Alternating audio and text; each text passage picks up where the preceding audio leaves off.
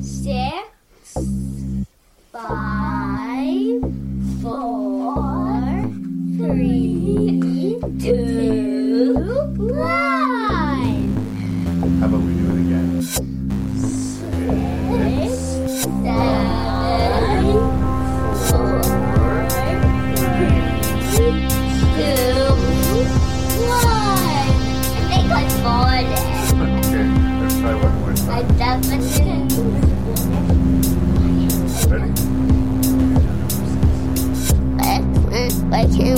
Can move you. Making. Making review.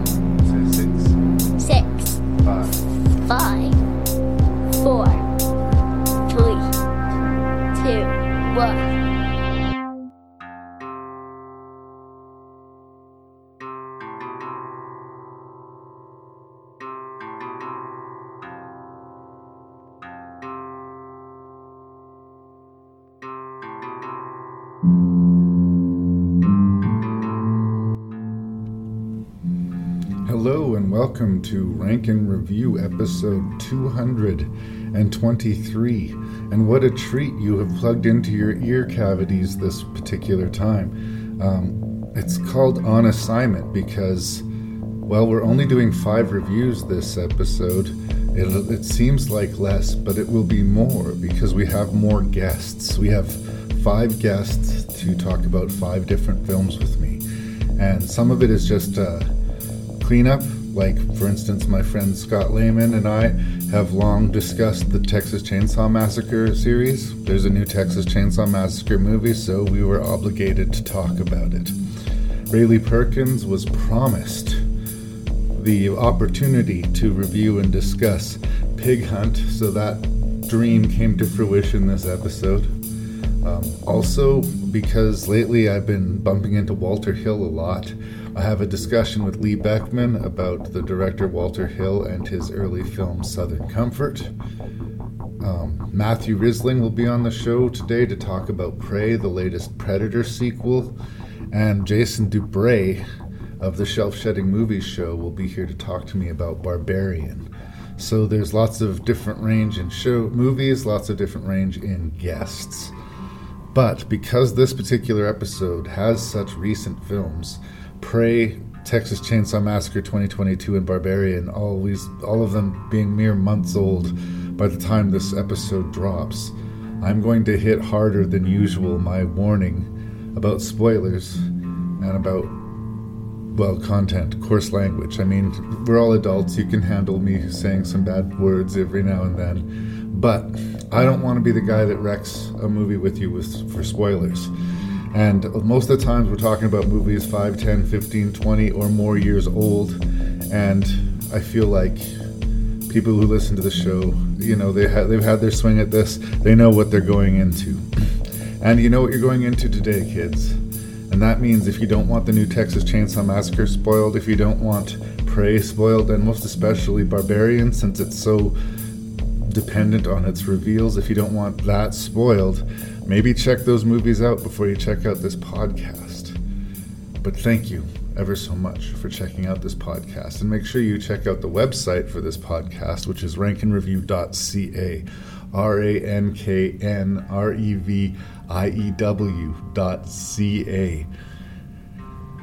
Feedback you can send to ranknreview at gmail.com. That's R A N K N R E V I E W at gmail.com. I appreciate your ears. I appreciate you telling anyone else about the podcast who you think might like it. And let's get on with Rank N Review 223 on assignment.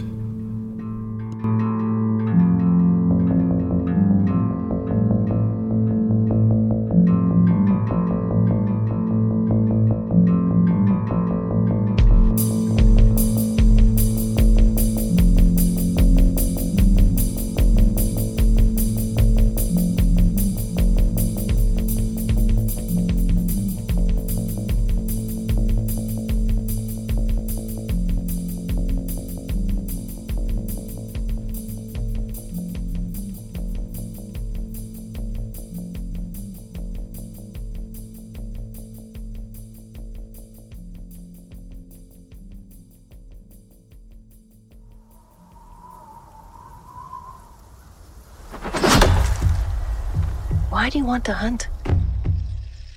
Because you all think that I can't. I saw a sign in the sky. I'm ready. Nita.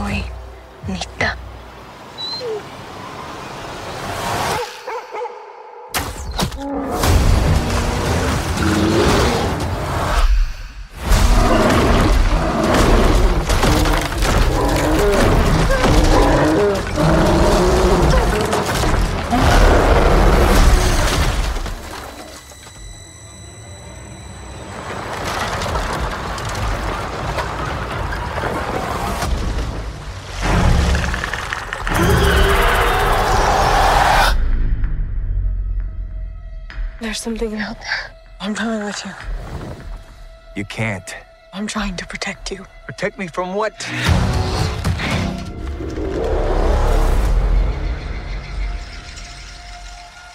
It's time.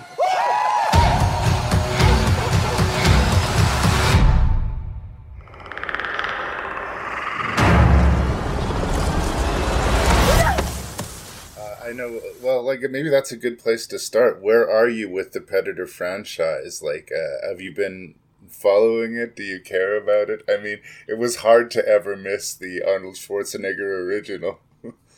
yeah, I liked the liked the Predator, the first one, when I was a kid, way back in the 1970s or whenever it came out. Um, and I remember kind of being charmed by the second one, uh, and that was the last one I saw. Okay.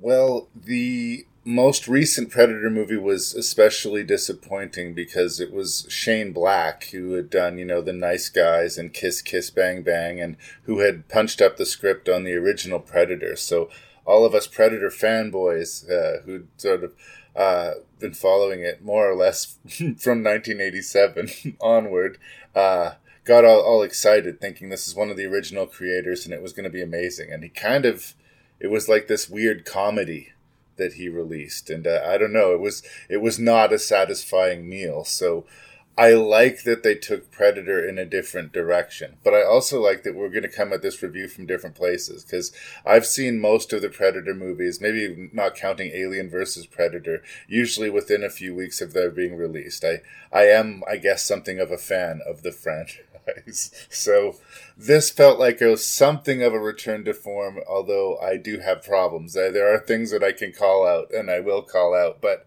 I did have fun with it. But I come in a fan. You do not, so. yeah, um, actually, what it reminded me of is a series of comics that the Dark Horse label was doing in the 90s where they would have like Jonah Hex versus zombies or Lone Ranger and Tonto versus like Cthulhu worm monsters. Um, and I actually quite like the idea of, of putting Predator in a historical situation. I, one of the early Dark Horse comics that one of my friends had that I paged through was talking about how predators visited Earth in different times, and there was like a panel where it was in World War One in the trenches, and I was like, yeah, I, I like the idea of you might as well just use this monster and just put it in different wacky places.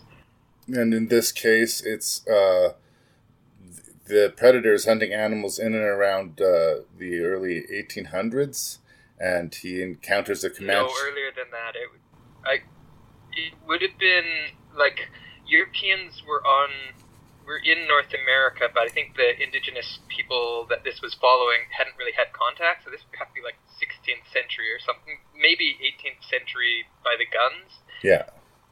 We focus on a, a Comanche tribe, and uh, we see the, both the, their lives and their daily routine, and we see some of the predator hunting. And I don't know if it's his first trip to Earth or whatever, but at first his classification of what he's hunting is almost any other animal that he witnesses hunting something else. And he takes his trophies and whatnot. And I think as far as following the predator lore and seeing him sort of hunting bigger and bigger animals until he finally collides with humanity, uh, I think sound idea, sound approach to a predator sequel.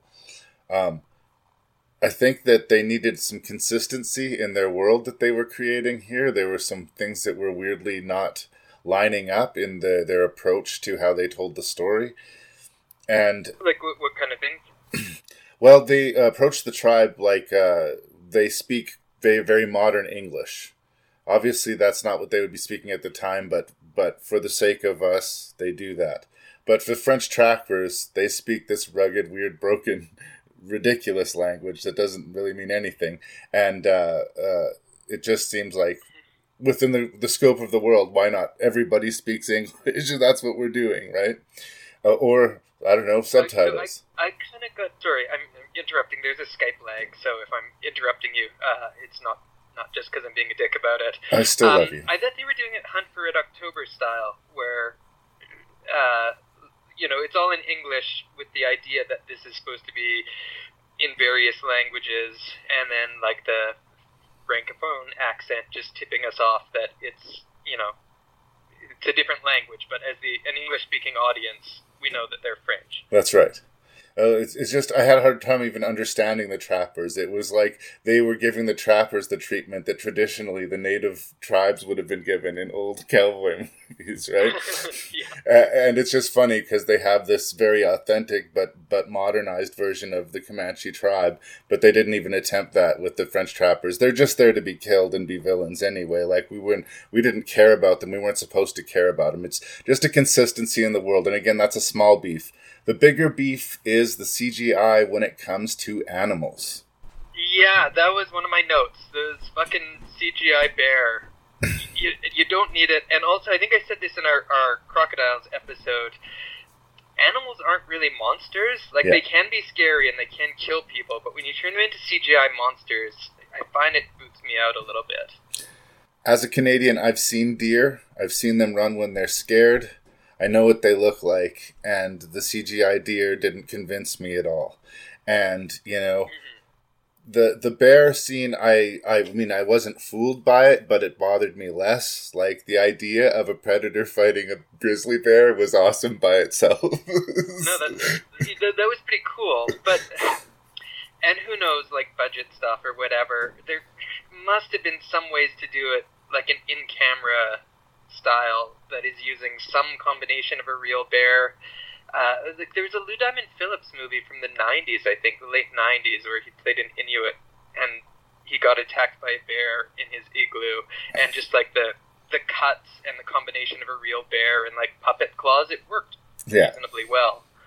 but they went full bore CGI, and it's weird because the CGI in the Predator is really good for the most part, and all the effects that way. But the specifically to the animals, I wasn't sold on it, and that's the first time in the entire Predator franchise that the effects were poor enough that I I had to sort of like fill in the blanks, you know, uh, my, myself, and that's that is a strike against the movie.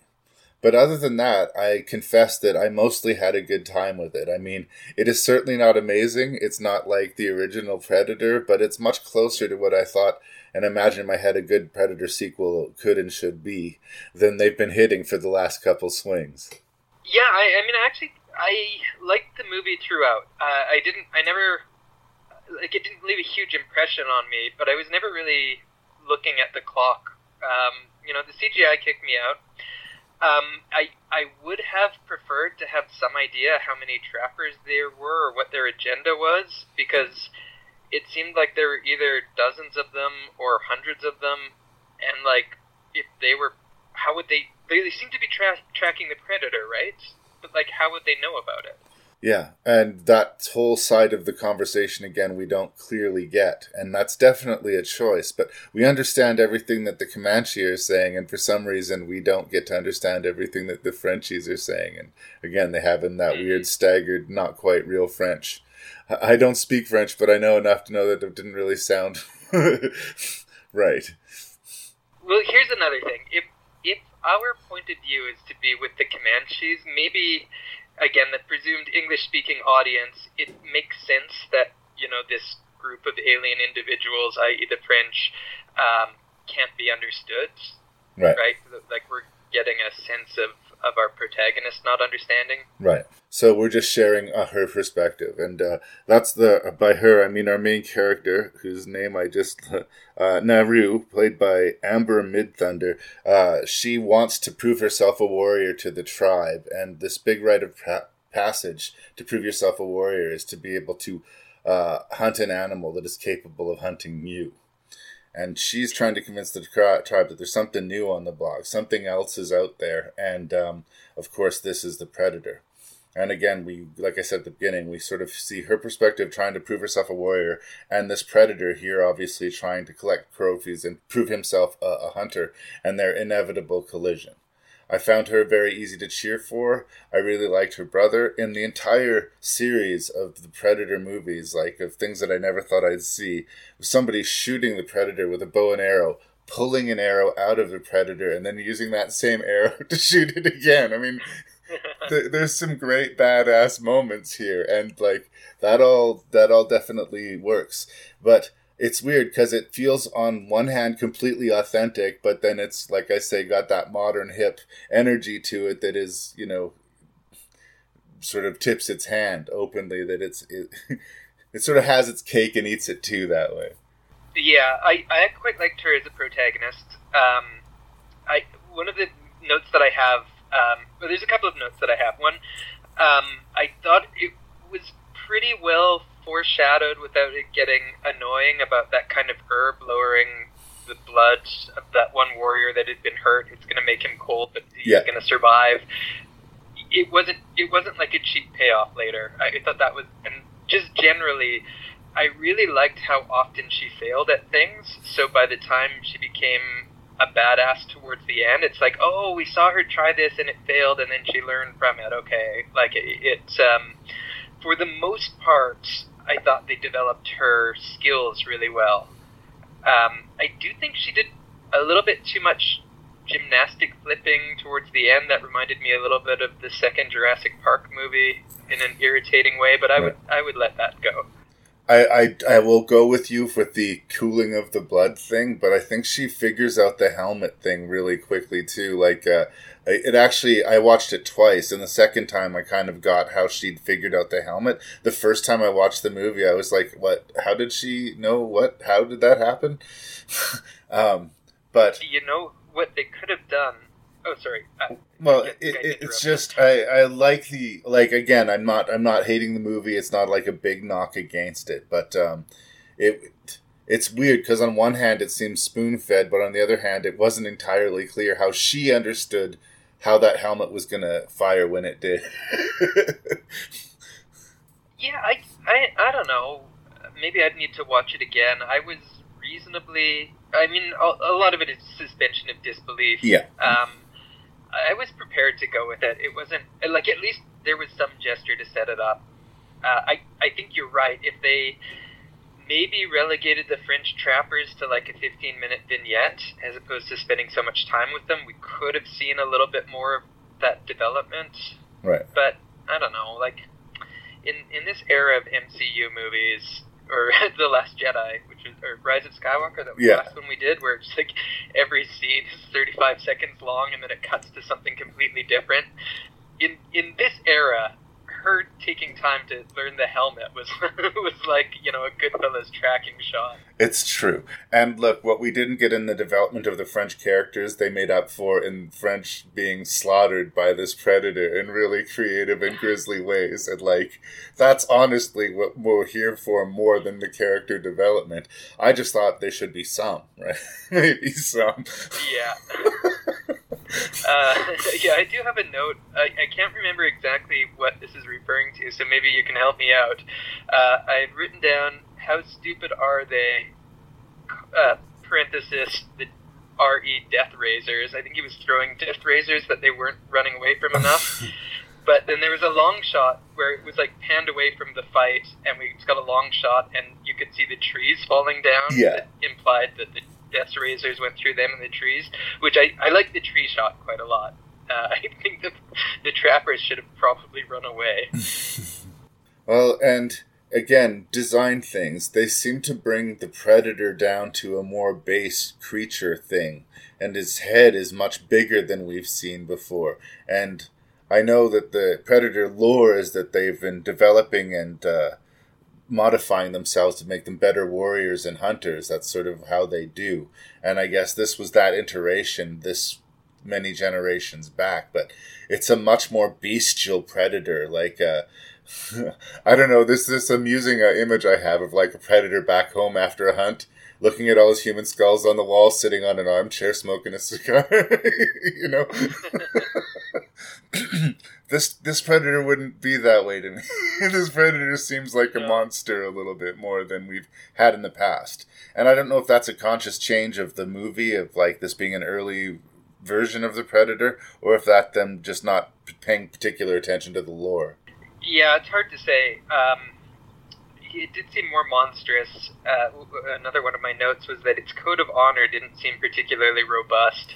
um, you know, like if it if it's going to the future in Los Angeles in in the second one, or like the middle of the jungle fighting commandos, that's one thing. But like a teenage girl with a bow and arrow, th- th- that's like considering a porcupine a deadly prey, you know, or like the, the Frenchmen with their muskets. They- just have no choice. That No chance. that wolf or coyote that he kills at the beginning is not like a threat to him in any way at all. He's just a Yeah, I hunter. mean, he could be just like collecting spiders. Yeah. His only rule is it can kill other things. Yeah. Yeah, that's true. Spiders are one of the most notorious if that's what the measure you're you're putting on it. but it's not as badass to have a predator fly through space, uh, you know. And uh, she's a very different choice than Arnold Schwarzenegger or, or Adrien Brody or Danny Glover, you know, like uh, as a protagonist. Um, like you said, she failed enough that we were like, oh god, she needs a win. We want a win for her. and uh, that element of the movie absolutely works. And I really did dig, especially the first time that the, the tribe encountered the predator. It was a one way meeting, but it was a weirdly like I don't know, from reading the old Predator comics and being a fan of Predator, it just seems like this was a scene that Predator fans had earned. And, I, you know, you feel bad for these brave warriors facing down this evil that they don't comprehend at all and they don't have a chance again. But that whole sequence is just really good. And it establishes the Predator not seeing her as a threat, which I think is one of the fatal uh, mistakes that the Predator makes in the, the, in the whole movie. Like, uh, he, she, she, he sees her running away from the bear. He sees her getting taken captive by these other uh, guys. She's always sort of in a down position, so he doesn't take her seriously. Whoops. Yeah. Uh, other things I like, this isn't related to that, but that scene where she was in the bog Yeah. sinking, that was one of my favorite scenes. It had nothing to do with the predator, but I think it was the most tense scene for me. I mean, like, you know she's going to get out. But Yes. still, like, just viscerally sinking in that bog really got me. And it was a setup for something that she was going to incorporate later on, right? So it wasn't just yeah, a yeah, random. got stuck in the same bog. That's right, but it wasn't. It, it was a good scene, and it wasn't necessarily just a random scene of peril to add tension into the movie. It actually like she she's really good at picking stuff up and then using it again later on. Yeah. Um, this is unrelated to that, but when you were watching it, were you getting like weird Aubrey Plaza vibes from her? I just could not see our protagonist not as Aubrey Plaza. well, she's not Aubrey Plaza. I did. I I guess honestly, I did not. That didn't uh, occur to me. But um, Oh, I, I could be crazy. probably. Know. but hey, like the I like Aubrey Plaza. Um, I, I I like the whole It was- approach. I think they could make a series of these. They don't have to necessarily stay with the same characters. Just jump ahead a few, you know, decades, and then there's another Predator visit. Like I can really see them actually opening up the franchise in a new and interesting way here. Yeah, they can stop doing soft reboots and they can stop making predators fight aliens. Yeah. Um, and you know, like you've got every single culture to work with every single time in history. You can have Predator versus Samurai, Predator versus World War One. Yeah. Yeah. So like I like this door that they're kicking down. And the same sort of group apparently the new Alien movie is a, a similar thing. They're uh it's within the same alien universe but not directly attached to any alien movie we've seen. It sounds like it's going to be people who are stranded on a planet and encounter some aliens and fight them type of like down to basics. What did people want to see when they see these movies? And I think Prey is Yeah, I mostly think- successful. Yeah, my sorry, um, Skype interruption again. Um, I think Predator, if they do this, has more to work with than Alien. I, I think there's a reason why there haven't been really any good aliens since the second one. Like they keep trying with that franchise, but the problem is we've seen them as horror movie monsters, and we've seen Marines fight them, and like I don't know what's left, superheroes maybe, but like we've seen the same plot over and over. Whereas with Predator, you could I it'll become kind of samey if they just keep fighting Predator throughout history, but it feels like more expansive. Um, there's more potential for it to be an expansive universe. Well, and we've already seen how like Arnold Schwarzenegger and all his band of you know, testosterone bathed badasses got their clock completely cleaned. And now, like, how would, like you say, a samurai or a cowboy deal with that when, like, they are way, way, way outbalanced by the technology and by, like, the knowledge base that it would take to face off against this kind of an enemy? Yeah. I mean, I guess how would a 18th century Comanche you find a way to do it in the plot? But maybe you're right. Maybe it would get a little bit tired. But I, I don't know. I just like the idea of different worlds or different historical periods. Well, and this guy Trachtenberg who directed it, this is the second sequel he did. He did the sequel to Cloverfield, Twelve Cloverfield Lane, which uh, almost has nothing to do with Cloverfield, but is by itself a really good thriller.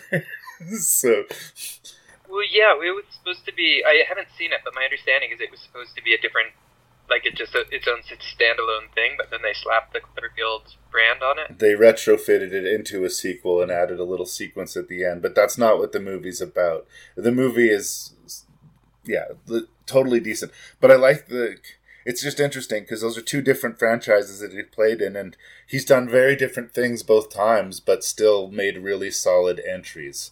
Again, I just wish they had a little bit better budget for their CGI or used some re- more real animals, like because there was a lot of it: CGI deer, CGI cougar, CGI wolf, CGI snake, like, and uh, only and the predators. get footage of these animals. No, like, and the predator looked great. Most of the predator CGI was fine, so it was like I don't know. I don't know. I grew up watching real animals on in movies and TV, so uh, maybe my eye is harder on if, it. If, if the Hinterlands Who's Who can get shots of animals, surely a Predator movie can. That's the crossover that we need. Hinterlands Who's Who on the Predator. yeah. It's like Predator versus a bear. Just have it be a twenty-minute fight. Yeah. So we're mostly agreed. We liked it. It was positive, uh, not perfect. Yeah, I would give it like it's a right in B range. Uh, I think the first thing I started this conversation with was that I I was glad I went back to my notes because I didn't have strong memories of it. but going back to my notes, like yeah, most of it's pretty positive. Yeah. No, I liked it, and like I'm forgiving. I called out the flaws that I saw, but I enjoyed it. I will watch the movie again. I'm sure I'll watch it with my boys at some point. Like, uh, it's it does deliver the goods that I want from a Predator movie. they said they know where the hogs are. Let's do it to it. If he gets in close, I'm gonna see that big pig bleed.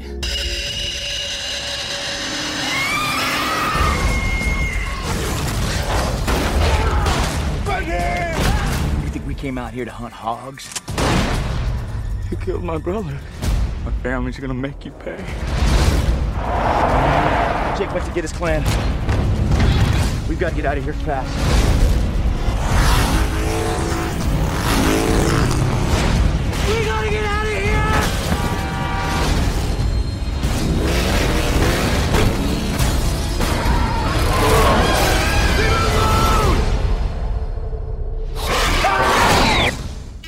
Once upon a time, Raylee Perkins and I did this episode of R and R on creatures, and uh, we were going to do this movie Pig Hunt, but she couldn't get her hands to it, and she got all worked up and excited about Pig Hunt, and uh, we ended up doing the episode. So excited! so excited, and so we ended up doing the episode without it. But I promised her no one else would review Pig Hunt except for Raylee Perkins.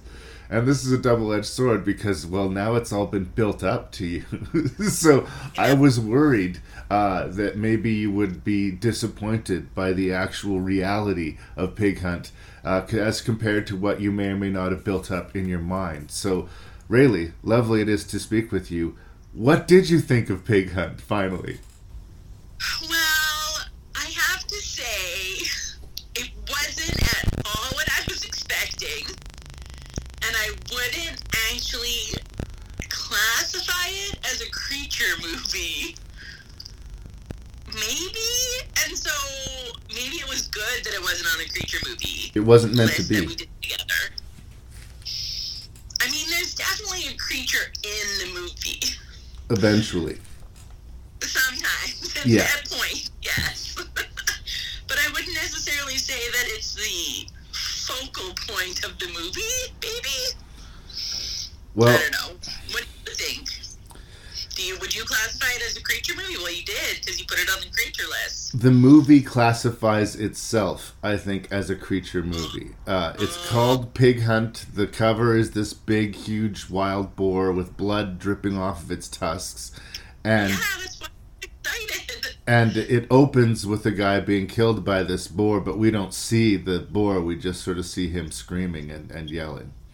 Um, so I would accuse the movie of false advertising. This uh, is the movie is directed by the same guy who did a, a Canadian-made werewolf movie called Skinwalkers and cult classic Jason X, Jason in space. Really? That's right. Uh, this was his last movie, and I think in a weird way his most professional movie. Like, uh, it- it- well, I think that he- he takes his time with the characters, and the actors aren't necessarily bad, but the movie is a strange bunch of peaks and valleys for me. There'll be a scene that really works for me, and then there'll be a scene that either bores me or irritates me. And then there'll be a scene that really works for me, followed by a scene that's kind of boring or like finding characters to latch onto was kind of tricky for this movie. And the slow crawl of the out of the plot it takes a full hour of this almost 98 minute movie to for the movie to really kick in plot wise it really drags it out to uh, quite a significant degree. Well, and I felt like I was in three distinct movies. like that there are like kind of three separate ideas happening that eventually merge at the end, but I was like, what is like it took me a long time to be like, what is even who are these people? What is happening?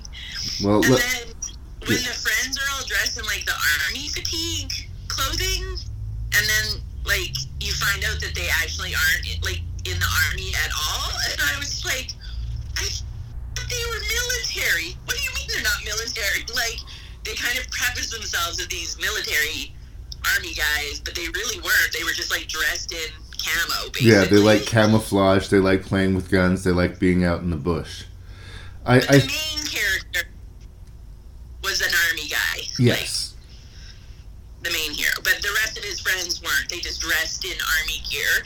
And then, so I was just like, I think maybe that's why it took so long to get going, is because it was developing like three sort of distinct plot lines throughout the movie. Well, main through plot: this group of friends is going to go boar hunting, um, and I don't find a lot of them super engaging. Uh, they're, they're a little bit gung ho. They're a little bit. It's fairly stock character country here, um, but uh, and you know I'm not into that country vibe, and I don't like that they're hazing the girlfriend who's being dragged along or who. Yeah, it, it just they were very much Dixter to the point where like I was having trouble like this is the group we're supposed to be cheering for. Because then we have these hayseed characters, including Les Claypool of Primus, who also contributed to the soundtrack of this movie. Um, Oh, makes sense. Makes sense. and they're these like proud hill folk. It, it's not that they feel like uh, these city folks think that they're better than they are. It's that they think that they're better than the city folks. Yeah. And then we have, I think, the least convincing and the worst acted wing of the film, the cultists living in the woods. Hippie costume group. Yeah, they they they have a big weed field out there in the woods, and they uh, uh, they are giving sacrifices to this giant boar, and um, yeah, the the sort of lead villain of that group and a lot of the girls, I I don't know, I thought I thought the execution was weak, as it so often is with cults. It's just a hard thing to sell realistically, and this is so extravagantly odd that it was just hard to take seriously. And yet, with all of these weird pieces, the movie is very straight faced. Like it's it's it's not a goofy horror movie. They're trying to get under your skin. Laugh a lot, except I was laughing at the absurdity, but it, wa- I wasn't supposed to be laughing. It wasn't slapsticky. But it's weirdly watchable, right? I enjoyed it. Like, uh, like I do, again, I always and we've talked like I've talked about this in your podcast before. I often will be like, who can I recommend this movie to? And I there there wasn't someone that I was like, I know just the person who would want to watch this movie. But like, I found it oddly intriguing. Like I wanted to watch. I wa- I wasn't bored. I wasn't like on the edge of my seat or anything, but I kept wanting to figure out what was going on and how these characters were all going to come together. And then some of the hillbilly scenes with the had like a real like Mad Max feel to them with Yeah. the motorbikes. I mean, low budget Mad Max, but still Mad Max, you know. And I found those scenes really fun, like just like I don't know, like fun to watch. But I I I didn't hate the movie. I just it wasn't a creature movie, which is what I was going in. That's right.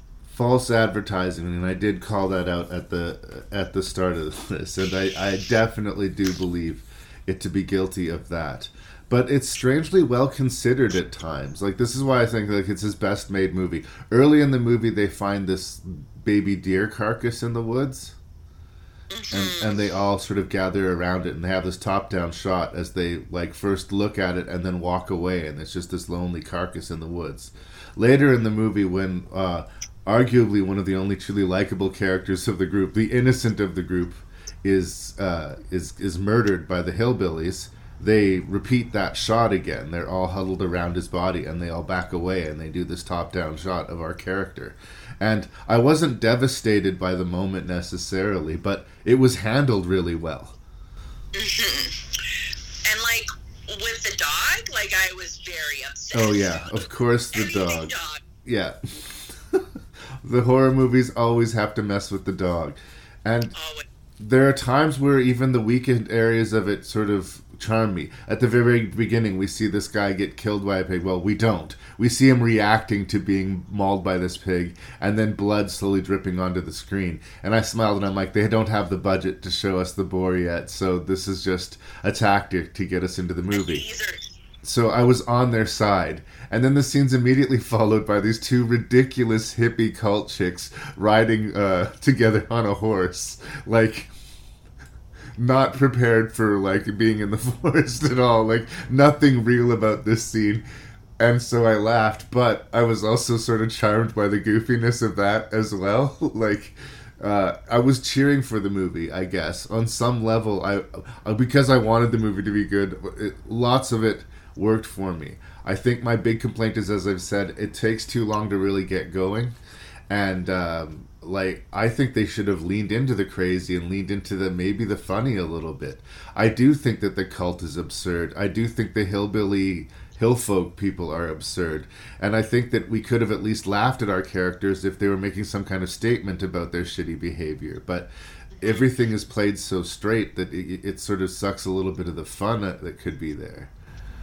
And even at the gas station, when they have the first confrontation with the lead cult guy, Yeah. and like there, it was just the, the scene didn't do what it needed to do. It just felt like awkward. Like there was definitely like they were trying to set up this tension and weirdness between the groups, and it was there, but like they could have developed that scene so much more, and then it just like ended, and you were like, "What the hell? What the hell?" So they kept saying through the whole thing, "What the hell is going on here? Who are these people? Like, what is happening?" Um, I did really love though that the the one friend who's like not a hunter at all, who's the owner of the dog. Yeah. I like most sympathized with him. Yeah. He was like, and then when he runs on, he goes, "I think I saw some mushrooms back. I think there were chanterelles back there." I was like, That would be me. I would be on this like wild boar hunt with these like violent people. Be like, I think I saw some lightning on this tree back here. I'm gonna go check it out. And, like, leave. uh, make some nice coffee over the fire. Like that would totally be me in the in in, the, in this movie. No, they definitely try to make us sympathetic with that character. So like like they really set up the devastating moment that I was talking about. He actually he tries not to be too judgmental of the hill folk and he does offer them coffee and he is at least attempting to be warm with them. Yes. Yeah. Um, but yeah, we have the culture clash between those two groups, which uh, leads to uh, a, a, death, which uh, leads to a blood vengeance from the hill folk to be chasing them down. And then they run into the cult, and then finally, finally, we get to this giant pig. And there's a couple of shots where we see it full on big, but for the most part, it's close up of the maw of this thing. Like it's it's a lot of setup to this. I think decent enough payoff. Like I'm not saying that I didn't get my money's worth, but I don't know. Maybe that they needed a different title or a different take or a different something. Like yeah, for a movie called Pig Hunt, there needs to be a lot more of pig hunting going on, yeah. not people hunting and like other people, you know. But it gets suitably gory and by that point, and uh, a couple of characters who you know we've at least been following for a long time. It's not a quick thing; like they're badly mauled and then like left to sort of drip for a while, and then the boar comes back to feed some more. It's it's not it's not a good it's not a good thing that that we're bearing witness to and it's weirdly like it's been violent before this point but we had like a strangely bloodless decapitation scene and we had like uh we had little bursts of violence but like the real viscera they uh, saved for the big climax. Yeah and i mean that scene in the like arena or whatever you want to call it at the cult yeah. it was a good scene with everybody kind of watching and then they were tra- you know like who was gonna die? You kind of didn't know like i was I don't want to say tense, but I was like apprehensive about how it was all going to play out at the end when it finally got to that point. Well, and successful pig hunt, I guess, at the end of the day.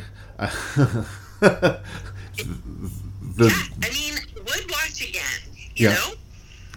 Um, I am glad that you that we stuck to it and we kept putting this on and putting it on, and I was busy and you were busy, and we finally did it. Yeah. I'm really glad I got to talk about the movie and watch it because I don't know if I would have had the opportunity otherwise. True that, and I certainly don't want to necessarily oversell it. Like for every really strong scene, there's a kind of blah scene or even a kind of a bad scene. But the movie has this weird workable charm to it, and uh, I do think that it more succeeds than fails. But uh, like I, I don't want to oversell it. I, we were excited for a different movie, but instead of rejecting the movie that we got, we accepted the movie that we got because we're disciplined film critics. Very. Is there anything else you'd like to say about Pig Hunt? Nope, just glad I got the opportunity to finally talk about it. Yeah, uh, it it opened with an M Ward song. I'm a big M Ward fan, so uh, uh, that that warmed me to it. I don't know why I felt the need to, to, to shout that out, but I did. It's too late to change it now. Um, um, yeah, I mean, I think it's a specific meal, but for those of you who this sounds interesting, check it out, check it out. if you can find it, because it seems yeah. to have vanished off the face of the planet. This is Hardesty. Sally, I'm afraid your old friend's back. Fifty years I've been waiting for this night. Just to see him again. Who? Leatherface.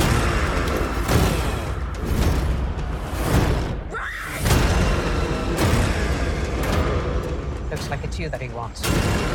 I'm not gonna let him kill you. Fear no evil. Fear no evil.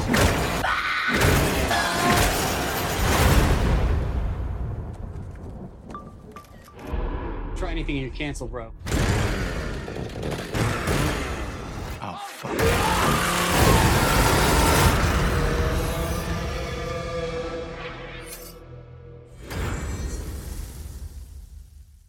Okay, before I start, fuck you, Netflix. Wow. At the risk of being a broken record, as a collector, as someone who's loved movies, Netflix really has burned me. I spent a whole episode of one of my bunker episodes bitching about this, but you and I own every single Texas Chainsaw Massacre movie. And Not we anymore. can't we can't have a nice physical copy of this. As far as I was looking around on the internet, there's still no announcement or no uh, saying nothing saying that Netflix will release it. Doesn't mean that they won't. They released the third Cloverfield movie because enough people bitched about it on DVD, and they did release um, the the Irishman, the Martin Scorsese movie on Criterion. So if you want to pay forty bucks for one of Scorsese's most disappointing movies, you can do that. But a lot of great horror movies are being hostaged by Netflix. The new Gerald's Game, a lot of these great Stephen King adaptations, and the newest Coen Brothers movie, you know, is locked into the world of Netflix. You guys made your fortune off of collectors like Scott and myself renting and buying physical movies. So fuck you for denying us this. Now let's talk about Texas Chainsaw Massacre's exclusive to Netflix release for 2022. Uh, did I seem a little hostile? I'm trying not to take it out on the movie. Uh, it's directed by David Blue Garcia, uh, but more interesting and exciting to me is that it's co-written by Fede Alvarez, the gentleman who Yeah. uh, directed the Evil Dead remake and uh, Don't Breathe, two just fantastic horror movies. And Agreed, agreed. like, did Texas Chainsaw Massacre need another sequel? Probably not, but we could have said that after, you know, the leather, the first Leatherface movie, right? Um, this it, we're just living in a world where inevitably sooner or later there will be another Texas Chainsaw Massacre. So why not try and make it a good one?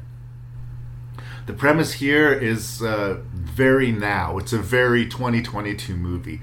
A bunch of very spoiled, very indulgent, and presumptuous kids, basically uh, who are internet phenomenons, have bought up this old southern town and are coming here to take over it, and are very condescending and dismissive of all the yokels about. And in this day and age, particularly, the whole red state versus blue state divide being as rich as ever, you'd think that there'd be some pretty sat- satirical beats that they could play into here. But basically, they give us all the reason in the world to dislike this group of survivors that we're introduced to. And then they give us all the reason in the world to hate the rednecks in this this town as well. And then we watch both sides basically get killed by Leatherface. And I watched it the first time pretty dispassionately, kind of disappointed, and moi. But we're going to review it for the podcast. I decided I was going to give it another day in court and try and just clear my first memory of it. And I do confess, I found a lot more to like upon second viewing of the movie than I did on the first.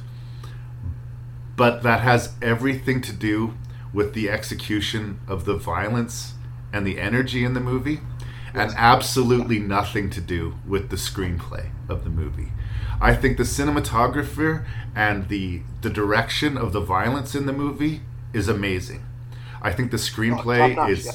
the screenplay is hot garbage. The screenplay is bad, but the way the violence is handled is not. In fact, I prefer the way the violence is handled in this movie to like even even good Texas Chainsaw movies like uh, the the beginning. They're just so fixated on the torment and the suffering and the humiliation that it takes away from the enjoyment and, uh, for lack of a better word, the fun value of these types of movies. And some of the kills in this movie, particularly a sequence on a bus, are so much fun that I can't dismiss the movie. The movie tries really hard to shake you off. Like, I think it almost dares you to keep watching at some points. But when Leatherface shows up, you get your money's worth.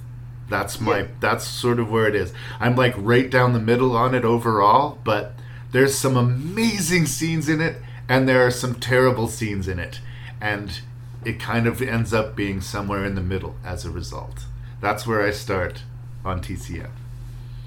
Yeah, no, that's that's fair. Um, and I think overall the the great scenes probably outweigh the negative ones when you're looking at it as a whole. Uh, I, I think I've said before, as a Texas Chainsaw Massacre. Actually, I like to refer to it as the Netflix Chainsaw Massacre, just to uh, you know separate what they Distinguish. are. Because now, I think we've got four movies now called the Texas Chainsaw Massacre. So, so this one will be the Netflix Chainsaw Massacre. Uh, yeah, it's uh, as a Chainsaw Massacre movie, it's all right. If I we did a whole rank of the franchise, and if I had to do it again, including this movie in there, I, I think it'd be in the middle, no worse than fifth. I think. Right. Uh, and some some people really disliked this movie. Some enjoyed it, um, but we have to remember, you know, was was Next Generation really that good? Or, or Yeah, no. We also, you know, Part Three was not a masterpiece. Uh, I might put this at number four. No worse than number fifth. This overall. franchise has well shit the bed before this point. This is not the movie that ruins the entire franchise. It's not like that. It's sort of again my my uh, expectations went a little bit up when I heard some of the creative involvement in it, so that might have hurt Yeah. me a little. Yeah, I've Alvarado, that, that's right. Fede is a, a good name to attach to it. And uh, so that's where it lands as an entry in the franchise. As just a slasher movie, as a 84 minute slasher movie, it's quite good. If you're just going to watch it for those reasons. Um, you know, is it a Texas Chainsaw Massacre movie? Well, there is a Chainsaw Massacre involved. Yep. And, uh, you know, it's not filmed in Texas, but it takes place in Texas. Uh, you know, it's weird because I, it, it's right off the bat, it got me against it a little bit. I mean, even uh, you can open up Netflix, open up the queue, and, uh, and start the movie. The description there says they've got the clicks and the likes and the live streams. These influencers are no match against the tattered face of madness. It's like I, alre- I don't like the movie already. Yeah, I no thanks. this sounds like something I would totally skip if it had to, had a different title.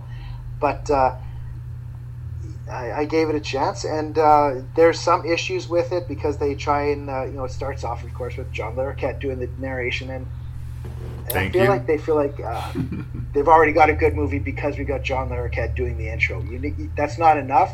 It's cool to have that continuity of him doing the voiceover, but um, it's that's not going to make your movie. Make sure you have more than that. Uh, have characters we care about um, that we don't want to see killed. In this one, I think we're fine with seeing these people get slaughtered on the bus. When we see ten plus people getting killed on that bus, we're kind of like clapping and enjoying it and kind of having a little bit of fun. It's like, holy shit, this is getting I'm not crazy. on his side, but these people are so vapid and so empty that when a guy wearing a human face over top of his enter the bus, the first thing they can think to do is start filming him with their fucking phones, right? and, and saying you're going to get canceled, bro.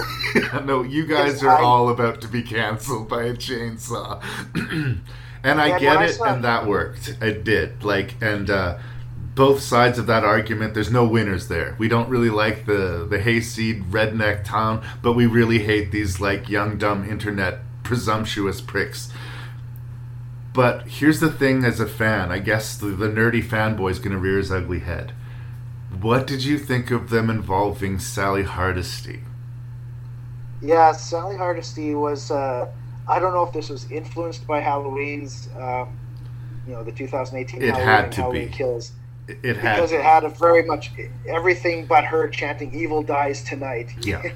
it was. Uh, she was the Jamie Lee Curtis that they tried to bring back the legacy character, and she's going to be the one that finally puts him down. Um, yeah, that and she felt kind of shoehorned in. Like we didn't need her there. It seemed like they it was an afterthought almost. Like let's get her in here. That is Um, the and then, biggest know. fuck you of the movie to the fans, I think. Personally, as somebody who's watched all of the Texas Chainsaw Massacre movies multiple times, first of all, if you're going to bring back the legacy character, you want to bring back the actress. Now, I realize that the actress had died. Okay?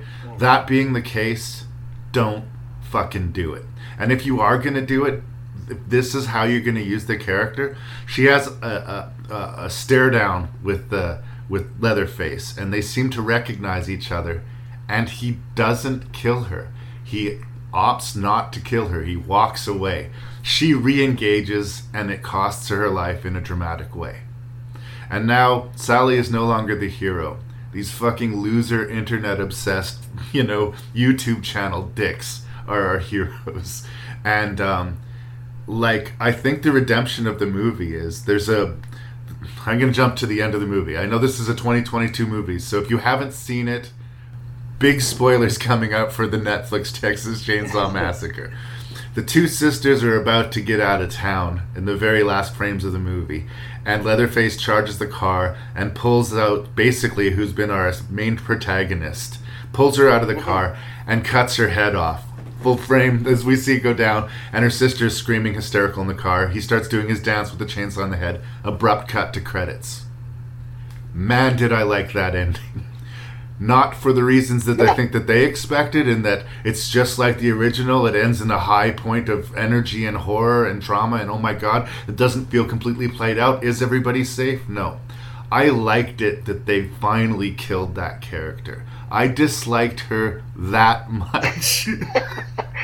and she was like the the nicest character in the movie, wasn't like she didn't she had a heart and didn't want to hurt anybody. Uh, she didn't want to kick anyone out of their homes, I guess. But uh, so But that, they- it did. It caught me a little off guard too. They did, but they did put themselves in this situation. It's the classic situation where, like, they do everything wrong. They put themselves into the trap. They trigger the trap, and then they're like, "Oh my God, we're in a trap!" Like, you created the scenario. You put everybody here. Now, I know there was a miscommunication about the property.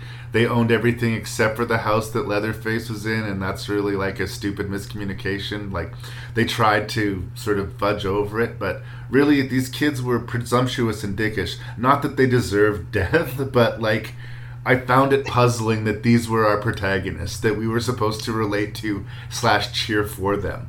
So it wasn't. Maybe I overstated saying that I'm celebrating her dead, her death, but I was not devastated by her death. I wasn't like, oh no, right? Yeah, it, it caught me off guard, and uh, it, it seemed ballsy too, and uh, and it stung a little bit, just the the brutality and the way it was done, uh, and that's what we kind of need in those movies. And I, I liked I liked the way it ended. And I hate to Uh, be- going back, if Oh, sorry. Go ahead. I, I just wanted to touch on uh, Sally Hardesty a bit. Just going back because you brought it up, uh, and again, what my comparisons to the rebooted sequels to Halloween, Right. uh, and just seeing how we last left Sally in 1974.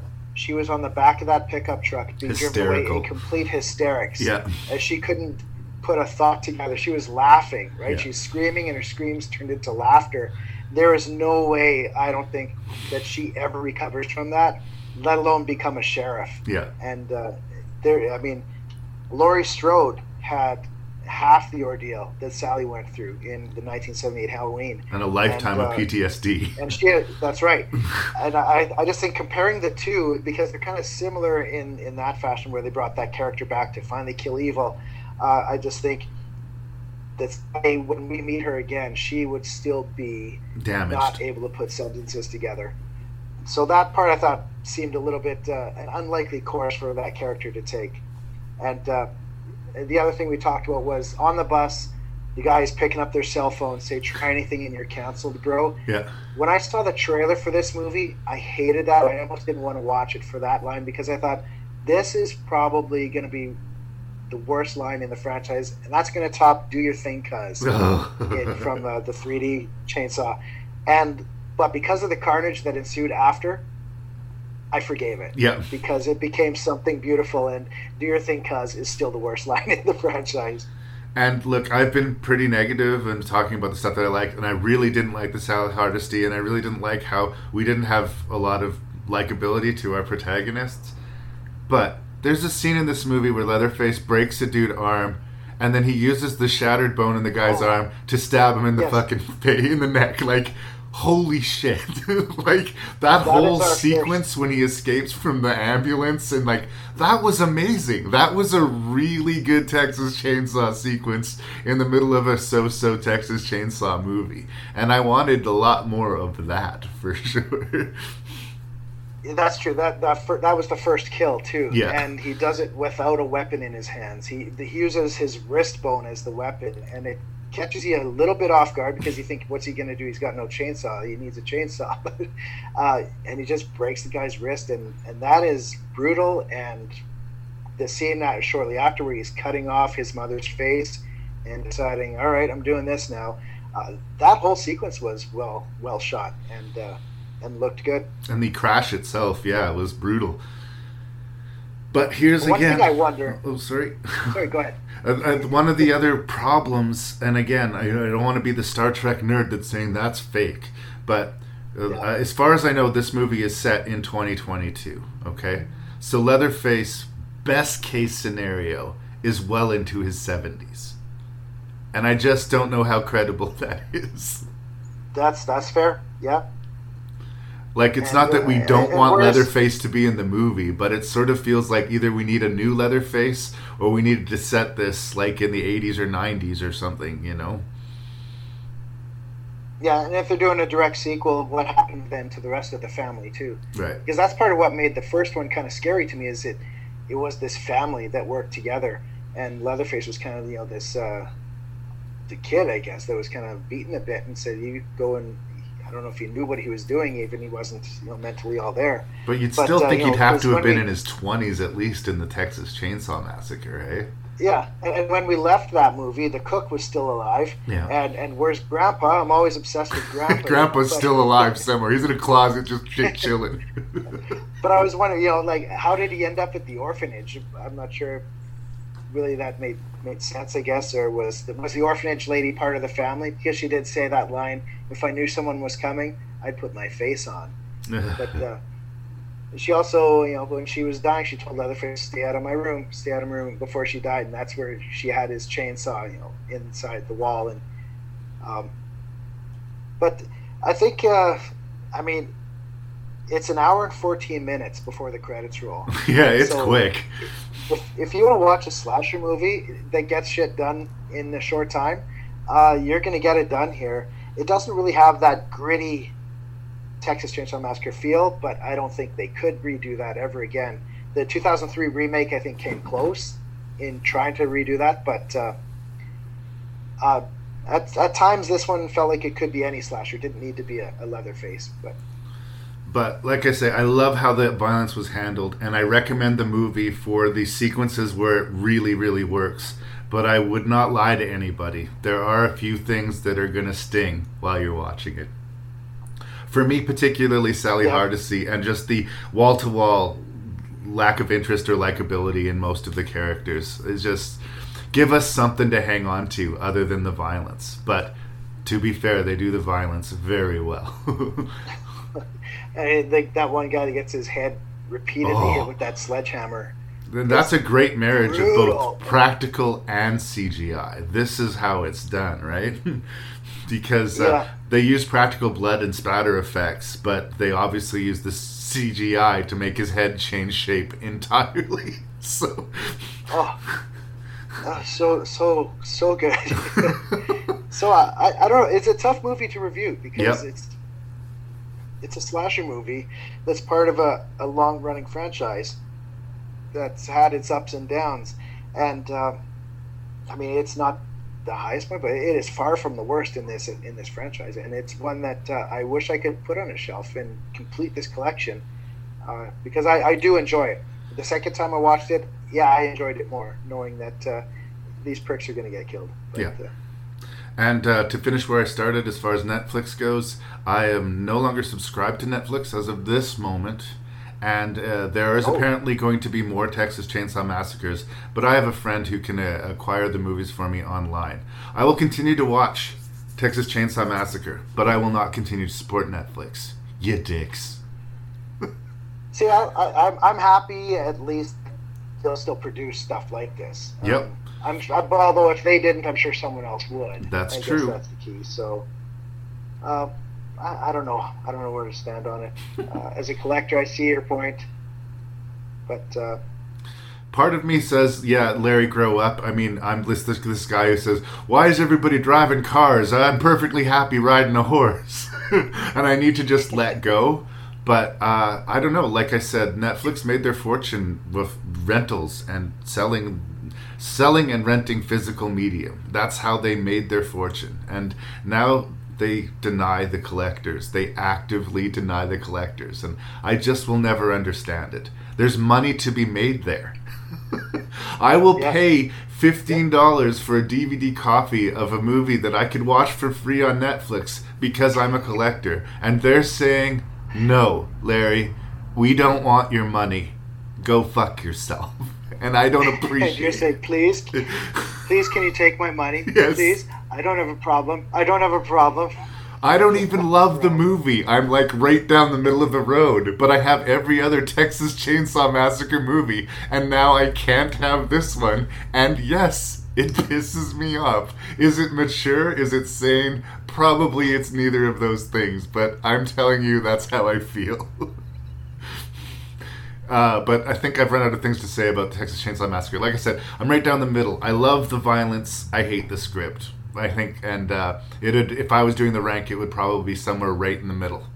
It's nowhere near the bottom, but it's nowhere near the top. Yeah, you're right. I think I agree. Um, well, I've, I've said already. I, yeah, I agree. Uh, in my older age, I think my reviews are starting to get more simple. As I said to you before, when I watch a movie, I just want to immediately say, "Did I enjoy it?" Yeah. And the answer is, I enjoyed it. Yeah. And uh, sometimes that's that's good enough. And then after, I'll think about it more, and I'll decide. Yeah, talk about it in, in detail. Did I like it? I liked it. Did I love it? I don't know. but uh, it, it did what it should do. Uh, just yeah, I think we've gone over all that. Thank you so much, brother. Everybody out of the truck! The National Guard on weekend maneuvers. In 48 hours, they'll be home with their families. There's only one problem.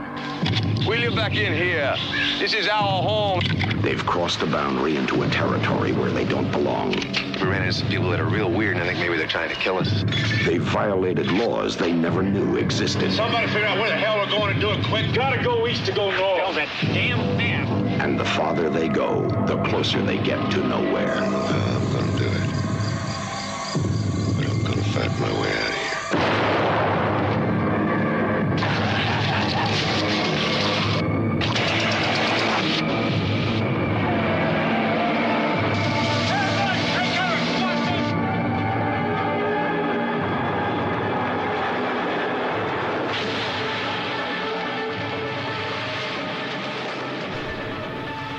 So I'm a fan of Walter Hill, but I have not seen all of his movies, particularly some of his earlier ones. I'm I, I appreciate the Warriors, but I guess I don't have the affection for it that a lot of people do. But that was his first big cult hit, and I haven't seen Streets of Fire, but I've seen a lot of his more action-oriented pieces: Extreme Prejudice, Forty Eight Hours, Last Man Standing, sort of that sort of pedigree, and. Southern Comfort definitely fits into his wheelhouse. But I have to admit, on my first pass of it, I, I sort of thought of it as kind of a uh, we saw Deliverance and want to do it too type of thing. Um, And then I read the review that uh, Roger Ebert wrote on it, and it made me feel stupid, honestly. um, I think it's all about context of when a movie comes out. This was made in 1981, or it came out in 81, but it was set in the early 70s. And it's clearly, I guess, about the Vietnam War. Uh, could argue that, yep. so we have a bunch of like weekend warrior guys out in the Cajun swamp doing these exercises and trying to be all cool and macho. And they come into these Cajun hunter group, steal their stuff, rush, wreck their nets, and just fuck with their livelihood. And they end up in this dense forest fighting a bunch of people who are much more familiar with the environment and getting their asses handed to them. It is very much a metaphor for Vietnam, but watching it in 2022, I guess I, I sort of was so detached from that that I didn't, at least on first pass, think of it that way. And after reading that review, so I'll admit that my, my review is a little bit colored by Ebert's review. It seemed so obvious and so on the point that I'm, I was sort of embarrassed uh, that I didn't necessarily tuck into it right away. At first, I was thinking like somewhere in between, you know, First Blood and Deliverance. Okay. But the approach that the movie takes on our heroes is kind of interesting. I suppose the Peter Coyote. Ca- sorry. I say at best anti-heroes, but Right. okay. the Peter Coyote, the guy who's running running the show, seems like he's got a bit of a head on his shoulders, but he's one of the first people to be taken off of the board. He's not the only one though, but yep. And then there's a couple of the, the Keith Carradine and the Powers Boothe who seem to actually have some measure of like un, unfettered humanity. They're they're not just children playing in the woods for the weekend. Mm-hmm.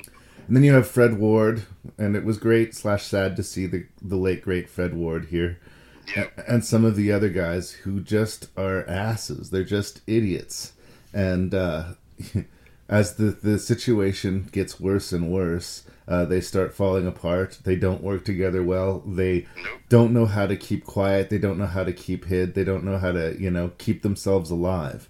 And all of the macho bravado that we started with is sl- slowly disintegrated.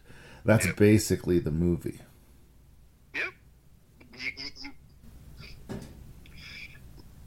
Yeah, like well, to me, there's like a deep meta-like irony in, in Walter, Walter Hill's Southern Comfort. You have a bunch of Hollywood actors pretending to be pretending to be characters that are pretending to be soldiers. This isn't even the army. This is like the National Guard. uh, state militia. Yeah. Like, these are people that like our weekend warriors. Um, we know in the opening five minutes when we see these good old boys firing massive amount of blanks into into the, the Louisiana grainy brown swamp that this is not going to go well. well, taking great influence from the classic Deliverance, and, I, and, and just a shout out even on the original poster if you see it. Oh, really? Yeah. By the end of that film, like these misguided fools will be idiotic thieves, and easy prey will be hunted, trapped, shot at, trees dropped on, and just sort of jumped into quicksand and butchered. And I, I think they deserve all of it. He'll dismiss this illusion that the film is not an allegory for Vietnam, and and but you would be amiss if you didn't think of that. It is a survival thriller, but I think there's a good point that for the Cajuns, they're kind of the heroes. There's an alternate dimension where you follow that story, and they're clearly in the right. And that ending, that sort of tense ending in the town, where you don't know whether they're being set up or not. Um, do you think that they're being set up by the whole town? I don't think everybody in the town is after them, but I do think that they uh, are behaving as if they've escaped when clearly, like, the chances that these good old boys call this place home are is really good. You know, sure they spend a lot of their times out in the bayous and the swamps, like uh, hunting and camping and doing their things, but they have places where they put their feet up and they have you know their whole little Cajun culture going on. And yeah, there was especially the Carradine character was acting like we're safe when clearly they weren't. Like him dancing with one of the the girls seemed like, you know, all your friends just got shot and killed earlier this afternoon. You know, maybe make a phone call. you know, uh, honestly, that last sequence, I have a few issues with, and I do have some issues with the movie. Like, I think it's very predictable. Yeah, yeah, and that's there's some really bad cinematic cliches that Hill does. He'll do like these, these sort of slow motion sequence, like uh, he slows down the movie, and that's getting you ready for something really dramatic and violent to happen. Almost- and that that that annoyed me. Almost every time a major character is killed, we move into slow motion. It made me think of Zack Snyder a little bit, although, like, again, it was less common uh, when this was doing, and it was sort of like a, a choice to present the violence and action in a very sort of stylized way. And I can appreciate that, but, and I think, again, it might have had more impact in 1981 than it does today, but I just felt the repetition of it. Like, oh, here he goes, and he's hit, and he slowly falls into the water, right? And uh, like they really wanted us to be like feel the impact of each one of those hits. And to be fair, the first few that happen, we do. But the more the sort of same thing happens, Uh, the dude who sank into the quicksand, I felt bad for because it would be a really bad no, bad. I don't. If you stop and you think about it, he starts that whole chain of events, that really tragic chain of events. It's true, but it's just a bad way to go. I I mean, like slowly, inevitably sinking. I, I by the time he sunk to his death, I'm like sayonara. um, I think one thing that ultimately saves this movie, because you could say that this is your routine survival thriller, but it's so well made the cast of character actors, like uh, you mentioned, of course, Keith Carradine, Powers Boothe, Peter Coyote's death is shocking. a little bit. Yeah. Uh, you got Frankie Seals, T.K. Carter, who's in John Carpenter's The Thing. Yeah, Nauls. It took me a second to recognize him. I was like, I know you, dude. Uh, You just have to picture him in roller skates. Yeah, yeah. You got Lewis, Lewis Smith, uh, Alan Autry, Les Lannom, um, and of course, Rank N Review Cole Hauser Award winner Fred Ward. Yeah. Fred Ward is no longer here, Larry.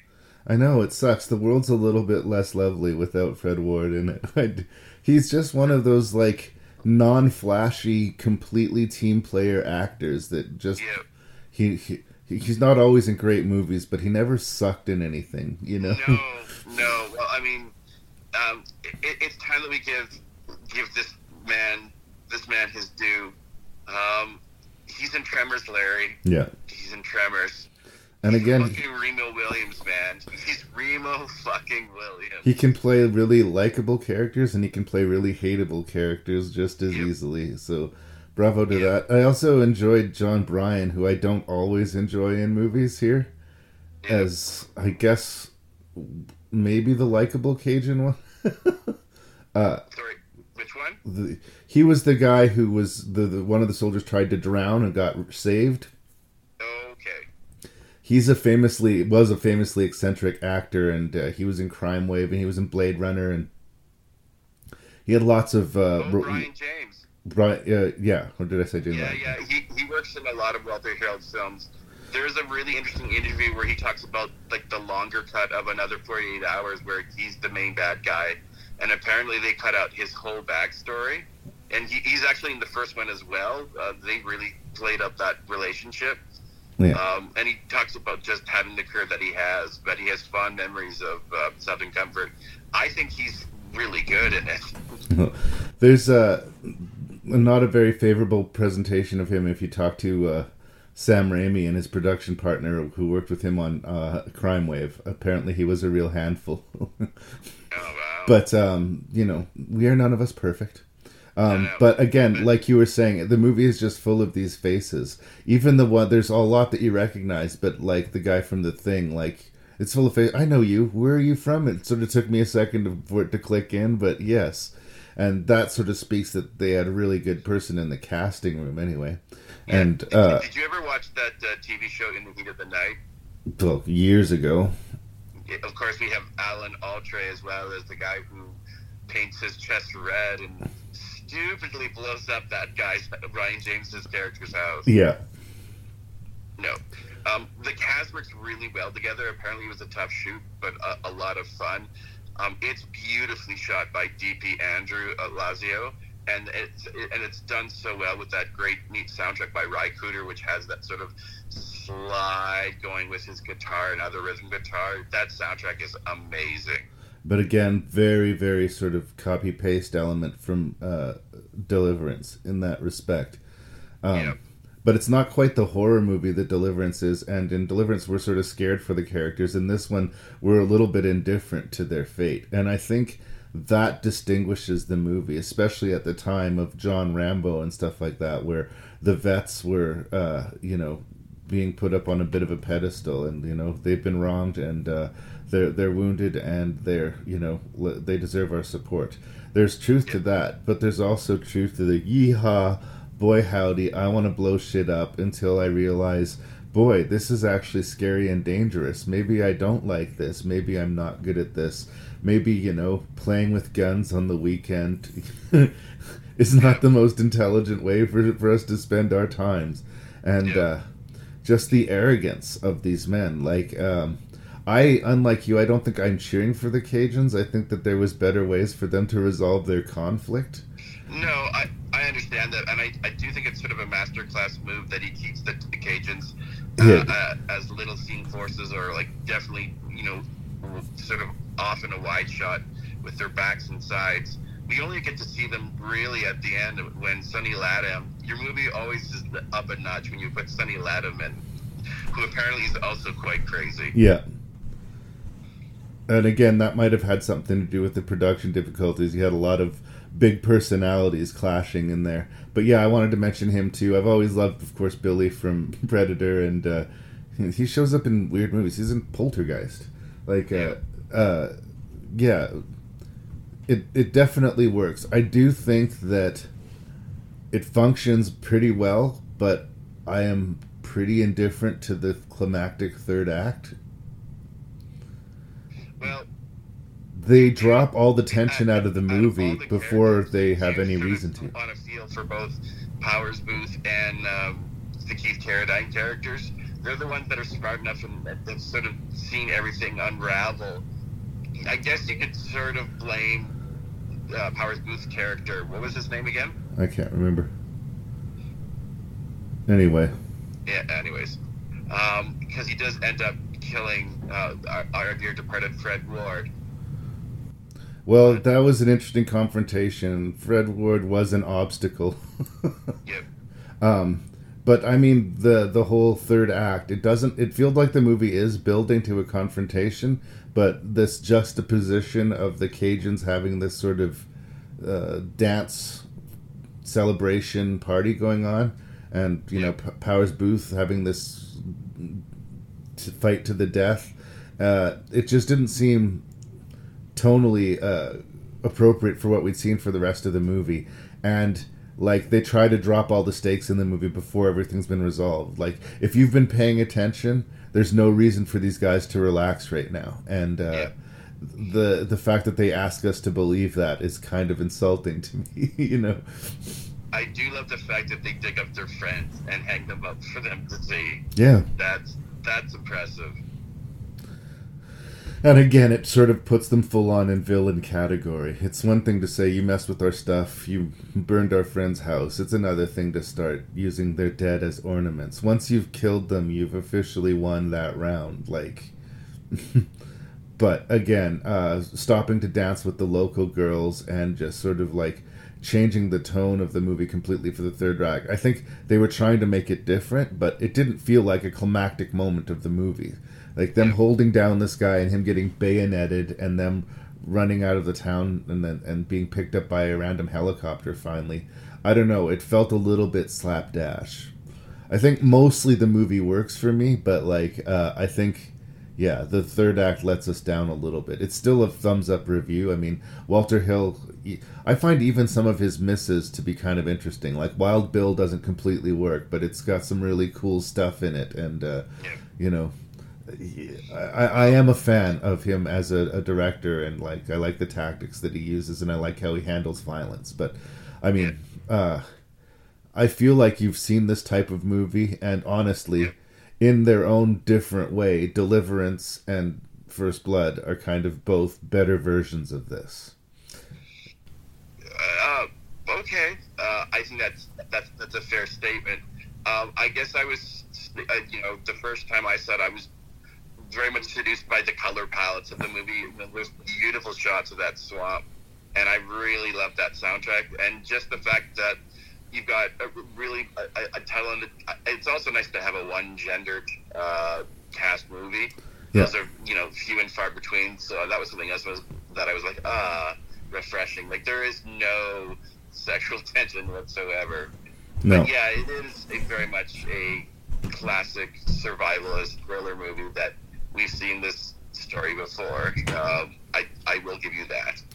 Yeah, and you know, play play nicely with others, and you know, don't act all macho and bullshitty, especially if you're only packing blanks. Uh, what's interesting uh, I, as well for me, and which is really has nothing to do with the making of the movie, but uh, there was a while where, where Walter Hill and uh, David Giler, who also co-wrote Alien together with uh, uh, Walter Hill, uh, they had they, they were hired by Fox to you know go and find these scripts that you can make cheaply and uh, get made cheaply as well and get released quite quickly. And they did back to back with Alien, which was successful, and then Southern Comfort, which came and went with the whimper. Um, but I just, it, anyways, there's a, a lot of similarities with with that and Alien in a lot of ways, where um, we don't really get to see the Cajuns up until the third act, and we see a whole multitude of them. This rather peaceful, loving community. And I guess that sort of juxtaposition where the sound uh, of everything else, you know, from the, the music and the uh, the cars and the, the fire and everything, you, his use of sound I thought found very, very sort of a, very crafty and skillful way to sort of build up the tension. But um, yeah, no, uh, I'm a big fan of Southern Comfort. I don't know what else to say. It gets the job done. I mean, I don't want to be. I didn't mean to be hard on it. I felt like I spent the first half of the review saying the good stuff, the second half of the review saying the bad stuff, and I do think again context. It's probably the closest thing to a successful horror movie that Will Hill has ever made. Supernova notwithstanding. well, I also found it interesting. Apparently, it did much better internationally than it did in the states. And I wonder if the sort of dick slapping of the macho American ideal uh, might have been part of that. Yep. So in that way, I guess I, I'm on side with the movie. I like the message and I like the vibe of it. I just wish it was a little bit less predictable, and if there was a real nail biting climactic ending to put on top of everything that came before it, it could be like this unsung classic. As it stands, I think it's a very solid Walter Hill entry, but uh, I don't know that it earns classic for me. Fair enough. Good enough, brother? I think so.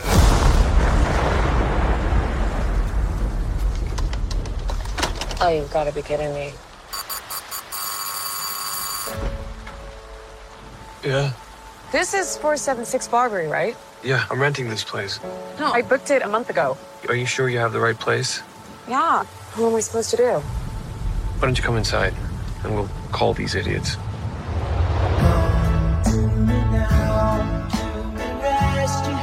Why don't you just crash here?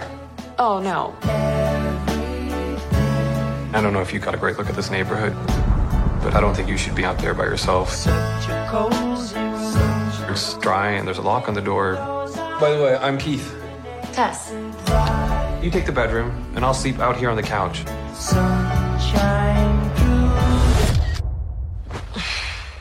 God.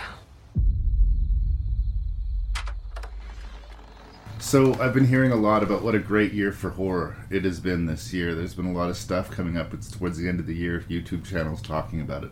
And I'm not going to sit here and say that this hasn't been a great year for horror because I don't know. I haven't been on top of the newest and best horror as much. This episode that we're now talking about is the most modern horror in it, in that we talk about Prey, the new Predator movie, and we've talked about the new Texas Chainsaw movie. So I weren't about spoilers, but in this particular review, especially, this is a brand spanking hot off the presses movie. I don't typically review these ones, but I do think it's one of the few horror movies of this year that I have seen that legitimately lived up to the hype. And, uh, you know, Halloween's Ends didn't live up to the hype to me. Terrifier 2, it did well, but I don't think it's a good movie. I just don't. uh, Smile made over $200 million mm-hmm. in the box office. And I don't hate it, but there is something very familiar about that movie. like, i yeah. I felt like I'd seen it before. So I can be happy for the horror movie successes that's been going on. But so far, the horror movie that came out this year that got my blood going the most has been this one, the one we're about to talk about, Barbarian. Um, it weaponizes Detroit in a similar way that uh, um, Don't Breathe did, the horror movie where they go to this neighborhood where there's basically one house by itself that's actually been occupied. The rest of the neighborhood has just been left to go fallow and crazy and whatnot. And a very credible setup of this young woman who rents an Airbnb and she shows up, and there's a dude already booked there. And what's happened, and what are we doing here, and can I trust this guy, mm-hmm. and what secrets does this place hold? And one of the reasons I was talking about spoilers, or not trying to be too spoilerific, is that this is one of these movies where yeah. each reveal kind of pays into the enjoyment, entertainment factor of the movie. So we are going to get to spoilers, but we. I, okay. I'm going to. Take. Will we warn people? Because yeah, that was a real pleasure for me with this movie. Is not knowing where it was going. And like for somebody who sees as many movies as I do to not know where a movie is going that just so. And it's interesting yeah. because on one hand we don't know where it's going but on the other hand it's full of very familiar scenes. Yes. Like if you're one of these people that cry out about someone walking slowly down a long dark hallway, you might have some problems with this film because that seems to be the bulk of the action in the first act is people walking slowly through dark hallways to make some grim discovery. But it's how you do it. Mhm. And again, we will get into spoilers, but maybe we'll just table it for the time being. Yeah. Um, I appreciate the way that the movie jumps it, its narrative sort of chord. We're following one character for a while, and then we sort of jump the needle on the record, and we follow another character for a while, and then these two characters meet up again. I like that structurally as a story, and like I say, I like that I can see its influences, but cannot necessarily predict it. So that's where I start with Barbarian before we get to the meat and potatoes. And I think after I saw this, I don't know if I sent the message to you. I sent it to. It was on Facebook, I think. Yeah, I probably put it on Facebook and um, and to to to Scott Lehman and another buddy of mine where we're working out this other show about October. Uh, and it was in the middle of, of October when I saw it. I said, you know, you, you whether it fits with the themes that Scott put or whatever, you need to check out Barbarian. And it's I, I'm debating a bit. I ha- I actually have. I think it has been a good year for horror. There's some I haven't seen, but I have two or three that I'm contemplating on putting in my ten best list because I'm a nerd and I do a top ten best list Right. um, at the end of the year. And yeah, Barbarian and one other movie are, are, are very close. I don't think it's one that you're reviewing for this episode, but I I, I just felt you know there's a couple things and and on a, a rewatch of it for this it's not a perfect movie. And i think maybe it's one if you if you watch it too many times you're gonna start to see a few of the the problems. Yet then even after that i thought about it and i was i was kind of trying to um, argue for the movie or say okay there, that's that but that's a trope for this particular genre or whatever uh, and it's just a sign i really love the movie but it's that very thing that you talked about was you know the switches those you know those Narrative needle leaps. jumps the, and the timing of it i mean I, again i haven't seen anything that Zach Cregger the writer director has done before this um, but I'm, I'm intrigued with what he's going to do next He's mainly done comedy. He's Yeah. part of the Whitest Kids U' Know troupe. yeah i i had heard of this but i've never seen it so i don't know anything about it really sketch comedy troupe. Um, I go really hot and cold on sketch comedy. I believe it's very mood specific. Yeah. Um, so like I'd seen it and kind of been nonplussed by it, but I Mhm. mean, I, I don't think they got a fair day in court Yeah. for me, right? So like I'm not going to judge that. But I do like that he comes from a comedy background because, like as I've said before, comedy and horror actually kind of hold There hands. is- and they're both very difficult to pull off Yeah. successfully. Um, but but his sorry, just it's the editing as well. I mean, the cut to the next section is always brilliant. It's this moment where we think something else is going to happen, and then oh, we're taking this in a different dir- direction. I mean, it's this is kind of high praise for me. It's it's almost like it's not as good as as Tarantino, but what Tarantino was kind of doing to surprise his audiences in the 90s uh, particularly where you you thought you were going along with one thing and it turns out to be something completely different and then the pieces kind of come together i guess i'm a sucker for screenplays like that but that, that's what i really like about this he wants to keep us on our toes. Yes. And to a priority of making it more important to keep us on our toes to make some of the stuff in the story actually make sense. There's a homeless person who for some reason knows all of the secrets of the house. Mhm. We don't know why, but he thinks the best way to warn this woman is to run at her full Yes. tilt screaming, "Lady, lady, lady!" like uh after she's been warned about you're in a rough neighborhood Yeah. you shouldn't be staying there His approach Yeah. doesn't make sense. No, it doesn't. Upon revisiting the movie. Yes. But when you're watching the movie for the first time and you're already worried for her, you're like, oh, Jesus, what now? What now? And it's fine. The casting of um, two of the main characters, Bill Skarsgård, who we're all like fried from now because of his performance from Pennywise, like we're we're sort of somehow just built to not trust him, which is very Mhm. helpful for that character. And then Justin Long, who with the exception of Tusk, almost always plays warm, friendly guys, and he's like the protagonist of this movie. Yeah. Everything that we learn about him, he becomes a more terrible individual, and every decision he makes and everything he does makes him a more terrible Yeah. individual as the movie progresses.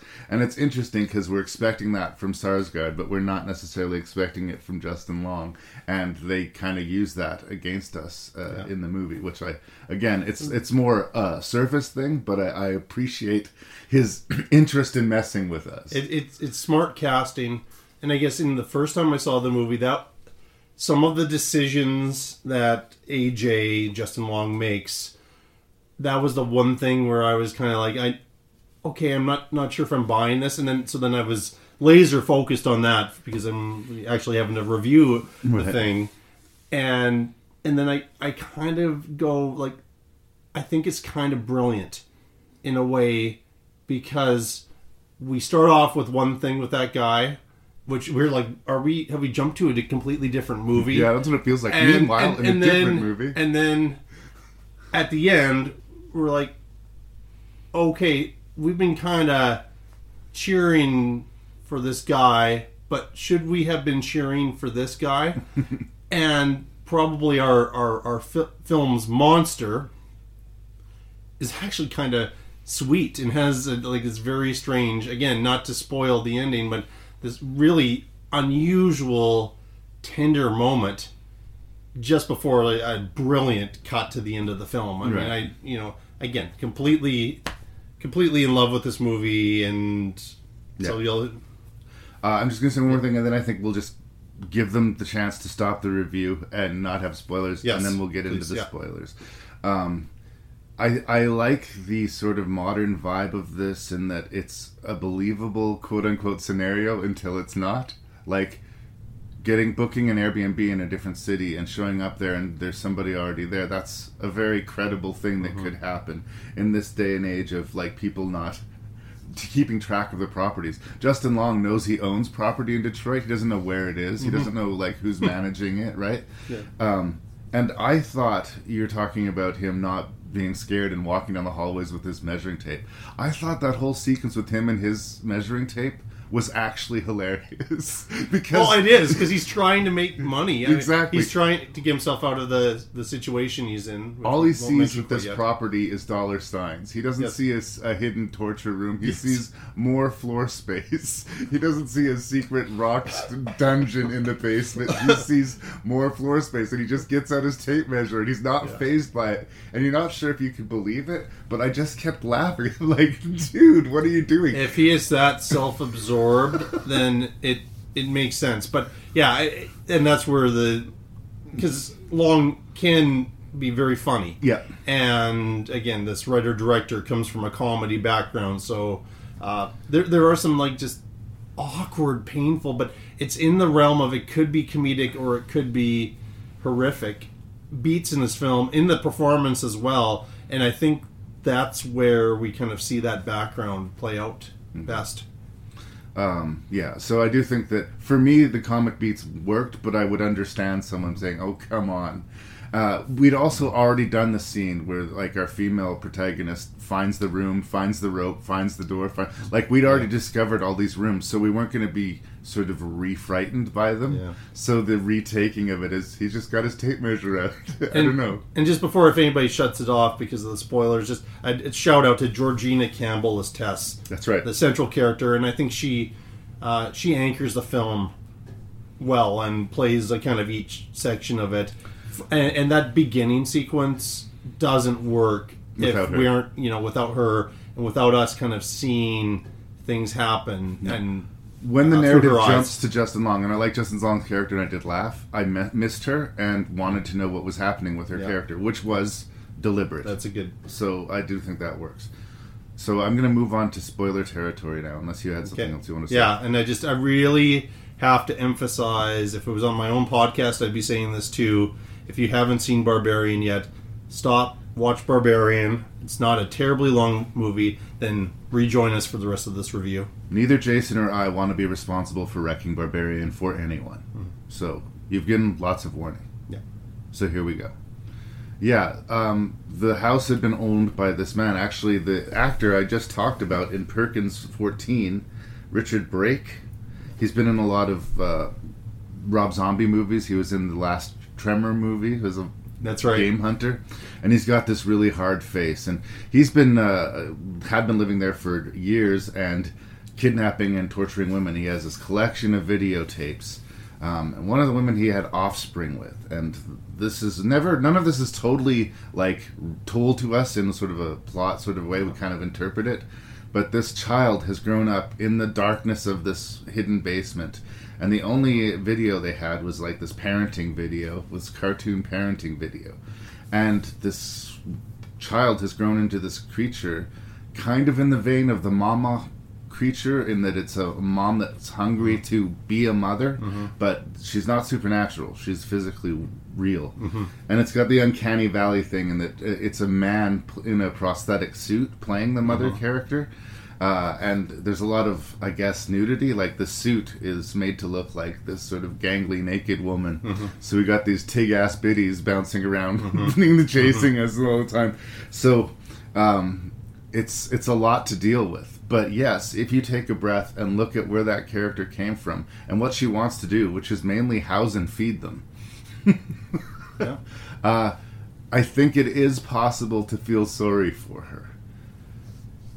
But the actual reality of all of the situation, again, when you step back after you're done taking the ride and you've caught your breath and you're looking back on all of this, does it all hold together 100%? I'm not sure that it does, but it is an absolutely delicious horror movie while it's happening. And for me, especially in the crop that we've had recently, that was almost enough to get excited about. So, yeah, there's reveals upon reveals upon reveals. Sort of the deeper you get into the house, the more sick the stories become. Mhm. The Brake guy is still there briefly. We we actually see him in in a scene. So how this place i mean uh, detroit's the perfect setting like Yes, some, it nobody's looking at this neighborhood no one's looking what's going on these women have not only just been kidnapped but they've been forgotten about Mhm. so you know how credible it is i don't know but how credible are most horror movies i guess in the end of the day? Um going to big proper spoilers be not because i want to spoil the whole movie but because i do think it's a flaw. There's a water tower that they're climbing i think it is at the Yes, end of the yeah. movie. And there's a climactic scene in which a character is pushed off the water tower Mhm. and they just do this top down shot of her falling and i don't know why to me it's the fakest shot in the movie. I just don't believe it. It's not they're trying to extend the moment so we can see what happens and how she's saved and what happened but by this point in the movie i'm a little bit oh dear we kind of we're a little bit off the tracks. But everything that happened before was so strong again i'm willing to take that movie to the finish line. And whatever horror movie or whatever movie this guy decides to do next, I will definitely check out with some measure of interest. And I'm not trying to scare anyone away from watching the movie. I'm just like, it's one of these things where the good in it is so strong, it eclipses any Mhm. of its flaws. Yeah. I mean, I have a list of questions. I mean, the nitpicky things, but I'm that's not even necessarily wor- worth getting into. But yeah, that water tower. The first time I saw it, and I and I agree that's probably the weakest moment in the entire film, which is too bad because they've had so many great moments leading up to it.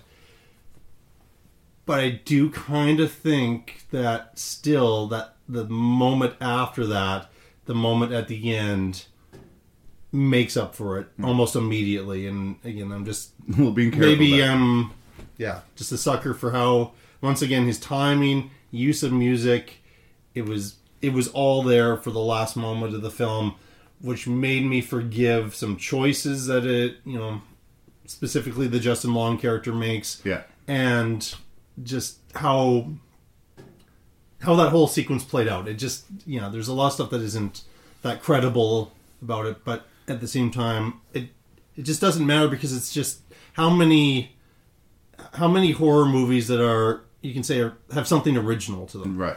Yet it's still played on very familiar you're right, scenes You and think tropes you know where it's and going. yeah. Well, and that's the thing. After the movie is when I thought, so was it all based on discovery? Could they have stayed in that house and left and not noticed? If she hadn't found that door and hadn't gone into that room Yeah. and hadn't found the second door and hadn't gone down, like maybe she would have been fine. Except then I thought when I watched it the second time, no. Mom comes upstairs. Mom's in her room that first night. Mhm. So is she stalking them? Like, we don't know. There's a lot that we don't know. Because she's pretty convinced it's Bill Sarsgaard who's Yeah. because he's he, yeah he's kind of she, she's gone to this point of trust and even a little bit of a flirtatious thing, and then she wakes up in the middle of the night. Her door had been shut And it's it's open. open, and I It's mean a there's a, there's a lot scene. of a lot of things that kind of are are floating out there. Particularly that scene when she discovers him. He's having that violent night Dream. terror dream and then you're like what what's going on there maybe there's something more to this guy still we're not sure we started to trust him but maybe we shouldn't be trusting him And Uh, and and uh, Sarsgaard. controversially Mhm. i'd say about sarsgaard controversially this is 1000 times the performance that his pennywise is Okay.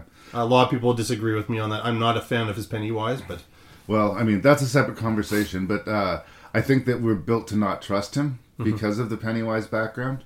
And he says everything right, but he has these pauses, and there's just a little bit too much air in the conversation, so you can never get comfortable with him. He's so- and I think that's well handled. He comes across as as creepier than he should, but he's trying to overcompensate for it, and he's just an awkward guy. I, Yeah. I think is kind of the conclusion. But I, yeah. But again, uh, a question because I don't know the answer. Why does mom kill him?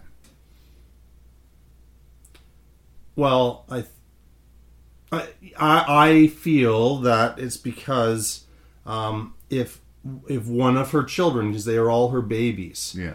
if one of her babies is, is acting bad or trying to run away, then she reacts very protectively and very violently. Right. And and we see that when her her next son tries to get away. That's Right. you know Doesn't work out. I. I don't I don't completely understand why she uh, roams around the neighborhood at night because there's that whole element of of that, that like you can't be around here at night because that's when she comes out and That's how and far gone she was growing up in the darkness. She doesn't think there's another home to find. Like she Mhm. can leave whenever she wants, but she chooses to go back to that tiny room. Yeah, yeah. I don't know. It's an interesting movie. Uh, like totally worth checking out. Not perfect, but uh, so much closer to the type of horror movie that I want to see. And Mhm. uh, I'd recently reviewed The People Under the Stairs, which I guess has a similar plot, but is not taking it nearly as No, seriously. no. And I like that you know it took itself seriously.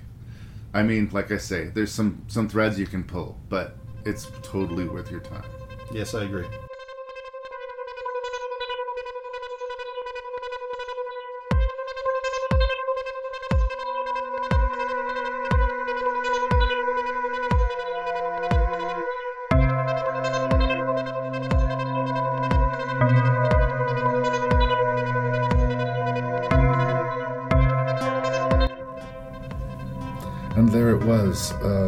Fun filled episode has been satisfactorily ranked through. Um, I know we're not officially doing ranks, but for those who are interested, if I was forced to rank this list of movies, I would probably go in fifth place Pig Hunt, fourth place Texas Chainsaw Massacre 2022, third place Southern Comfort, second place let's say Prey, and in first place, I'll give it to Barbarian. None of them perfect movies, but um, yeah, we, I don't have a guest to bounce my thoughts off of, but that would have been my rank. More exciting news is there's two episodes left in the season, and I'm going to tell you right now that uh, you're you're in for a couple of good ones.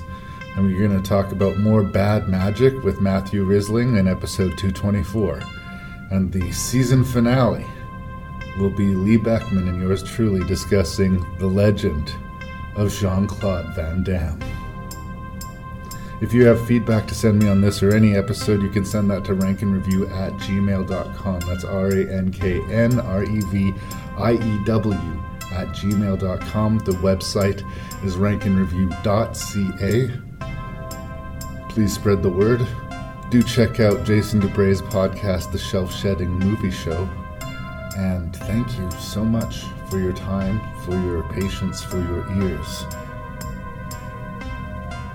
This is your host and random Canadian, Larry Parsons, saying, We'll hear you next time.